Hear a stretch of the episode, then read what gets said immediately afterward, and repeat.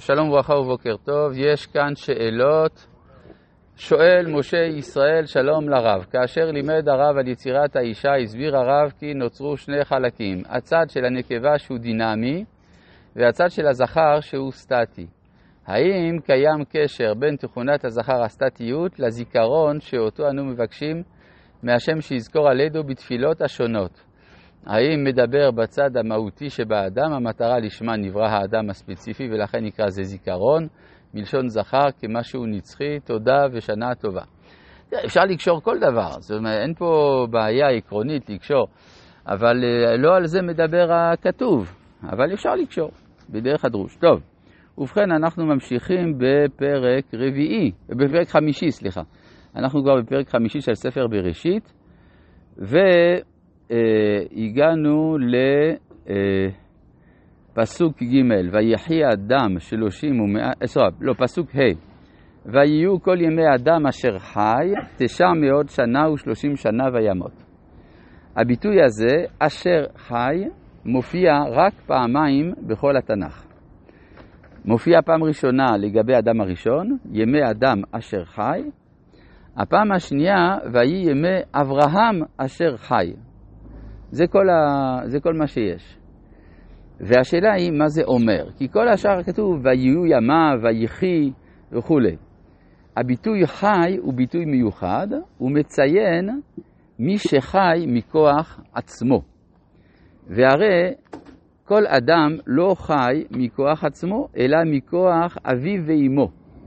כלומר, ודאי גם חלק מן החיים שלו הוא בדרך כלל מלווה לפחות כמה שניות על ידי אמו ואביו.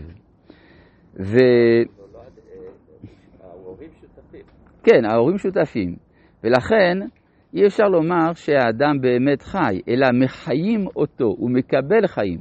אבל להיות חי בפני עצמו זה רק מי שהוא התחלה. עכשיו, אדם הראשון הוא חי מכוח עצמו, אין לו, לא ההורים שלו הנותנים לו את חייו. גם אם נקבל את תורת האבולוציה, אבל זה לא הורים, זה שלב קדום. אותו דבר לגבי אברהם, אברהם אף על פי שיש לו אב ואם, בכל זאת הוא מייסד אנושות חדשה. לכן גם באברהם נאמר, ויהי ימי אברהם אשר חי. תשע מאות שנה, אני חוזר כאן לפסוק, תשע מאות שנה ושלושים שנה וימות. ויחי שת חמש שנים ומעט שנה ויולד את אנוש. אנוש, אנחנו מכירים את המילה הזאת, פירושה אדם. אנוש, רבים, אנשים. כן. אז למה פה נקרא אדם בשם אנוש? אנוש זה מלשון שכחה. יש לאדם אה, תכונה של שכחה. אנחנו לא שייכים לנצח. אצל המלאכים למשל, אין שכחה. וגם, קל וחומר, הקדוש ברוך הוא זוכר כל הנשכחות ואין שכחה לפני כיסא כבודיך. אבל האדם מצטיין דווקא בזה שיש לו שכחה, ועל זה נאמר, צור ילדך תשי. והשכחה אה, מופיעה ברגע שיש דורות. הרי בין אדם לשת אין הפרש. אדם ושת הכירו זה את זה, היו צמודים זה לזה. אבל ברגע שיש דור שלישי, הדור השני חוצץ בין השלישי לראשון. ואז מתחיל היסוד של השכחה. כיוון שמתחיל היסוד של השכחה, אז מתחילה גם הנוסטלגיה. הנוסטלגיה לצלם אלוהים יוצרת את הרגש הדתי, וזה מה שהסברנו בפס... בפסוק האחרון של פרק ד'. אז אוכל לקרוא בשם השם. ורק אה, נציין, טוב, לא כל פסוק פה אה, אנחנו נפרש, אבל פסוק ט' מאוד משמעותי, כי הרי אנוש מייסד אנושות חדשה, ויחי אנוש תשעים שנה, ויולד את קין הקטן. נכון? זה מה שכתוב. קינן. מה זה קינן? הנון היא ציון של הקטנה. כן? למשל, אה, קט, קטן זה קטן, כן? גם און, כן? פיפס קטן זה פיצפון, כן? וכדומה. אז גם פה קינן, כאילו במשפחה של שת הממשיכה את הבל, רוצים לאמץ משהו מקין, אבל תוך כדי החלשתו, תוך כדי הקטנתו. קינן. מה? כן, כמו חיסון, יפה. יש ב, במסורות, אני חושב, מוסלמיות, שקינן היה חכם גדול. אה, הבל? מה? מה לגבי הבל? מה, מה לגבי הבל? תגיד אתה, מה קרה? לא, האם היה בן שנולד במקום הבל? האם היה בן שנולד במקום הבל? שאלה יפה מאוד. נצטרך לחפש בפסוקים. האם יש בן שנולד במקום הבל? אני זוכר, אתה רואה איזה נס, פסוק, בפרק ד' פסוק כ"ה, כתוב, וידע אדם עוד את אשתו ותלד בן ותקרא את שמו שת, כי שת לי אלוהים זרע אחר תחת הבל כי הרגו קין. אבל כיוון שאני לא מאמין שאתה לא ידעת את הפסוק הזה, אז בוודאי שאלתך היא עמוקה יותר מכדי יכולת ההבנה שלי. טוב, מה? הכיר. ברור שאנוש הכיר את אדם, אבל יש לו מבחינה חווייתית מרחק, זה לא אבא שלו. ברור? זה, כלומר, זה, זה, החציצה כאן כבר יוצרת איזושהי אה, התרחקות, אין מה לעשות. כן. אה, אז יוצא שאנוש מוליד את קין הקטן.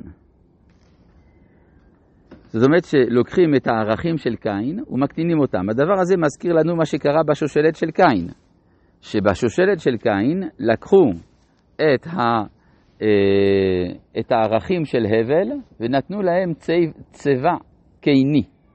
אז גם פה לוקחים את הערכים הקיניים ונותנים להם צבע הבלי.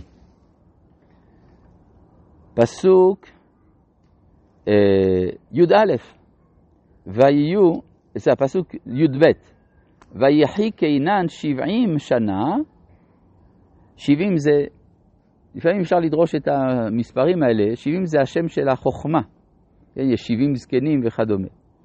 ויחי קינן שבעים שנה, ויולד את היהודי, נכון? הוא הוליד את היהודי. כלומר, מי שמודה לשם. אז לא קראו לזה יהודי, אלא מהלל אל. מי שאומר הלל. זאת אומרת, הכיוון של המשפחה הוא כיוון רוחני. אז כבר אנחנו מתחילים כבר להבין מה קורה במשפחה הזאת, מהו האידיאל האנושי של המשפחה של שת. שת הוא בצלם אלוהים, ממציא את הדת, אנו, שת בצלם אלוהים, אנוש ממציא את הדת, קינן מקטין את הכינות והוא חכם, והבן שלו, כל עניינו הילול הבורא, מהלל אל. כמו כן גם, ויחי, פסוק ט"ו, ויחי מהלל אל חמש שנים ושישים שנה, ויולד את ירד. ירד, מישון, יורד. כלומר, זאת ציפייה להתגלות. כן, וכמו שבכל מקום שכתוב בתורה, וירד השם, זאת התגלות. אז זאת ציפייה לא רק לדבר על אלוהים, אלא שאלוהים יתגלה אל האדם.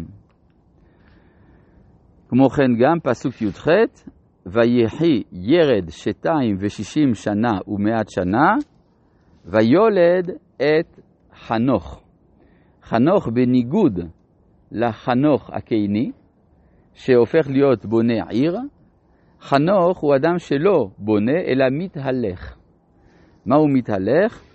כתוב בפסוק כ"ב, ויתהלך חנוך את האלוהים.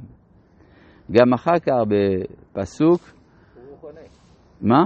הוא רוחני. הוא רוחני, בדיוק. כמו כן גם פסוק כ"ד, ויתהלך חנוך את האלוהים ואיננו כי לקח אותו אלוהים. אז כאן אנחנו מתחילים לראות שיש פה שושלת, שיש לה עיסוק בענייני הרוח, ונצטרך להשוות בינה לבין השושלת הקינית שראינו. כן. לאחר מכן גם ראינו שהוא הוליד, פסוק כ"א, ויחי חנוך חמש שישים שנה, ויולד את מתושלח. מה זה אומר? בפעם הבאה. רבי חנניה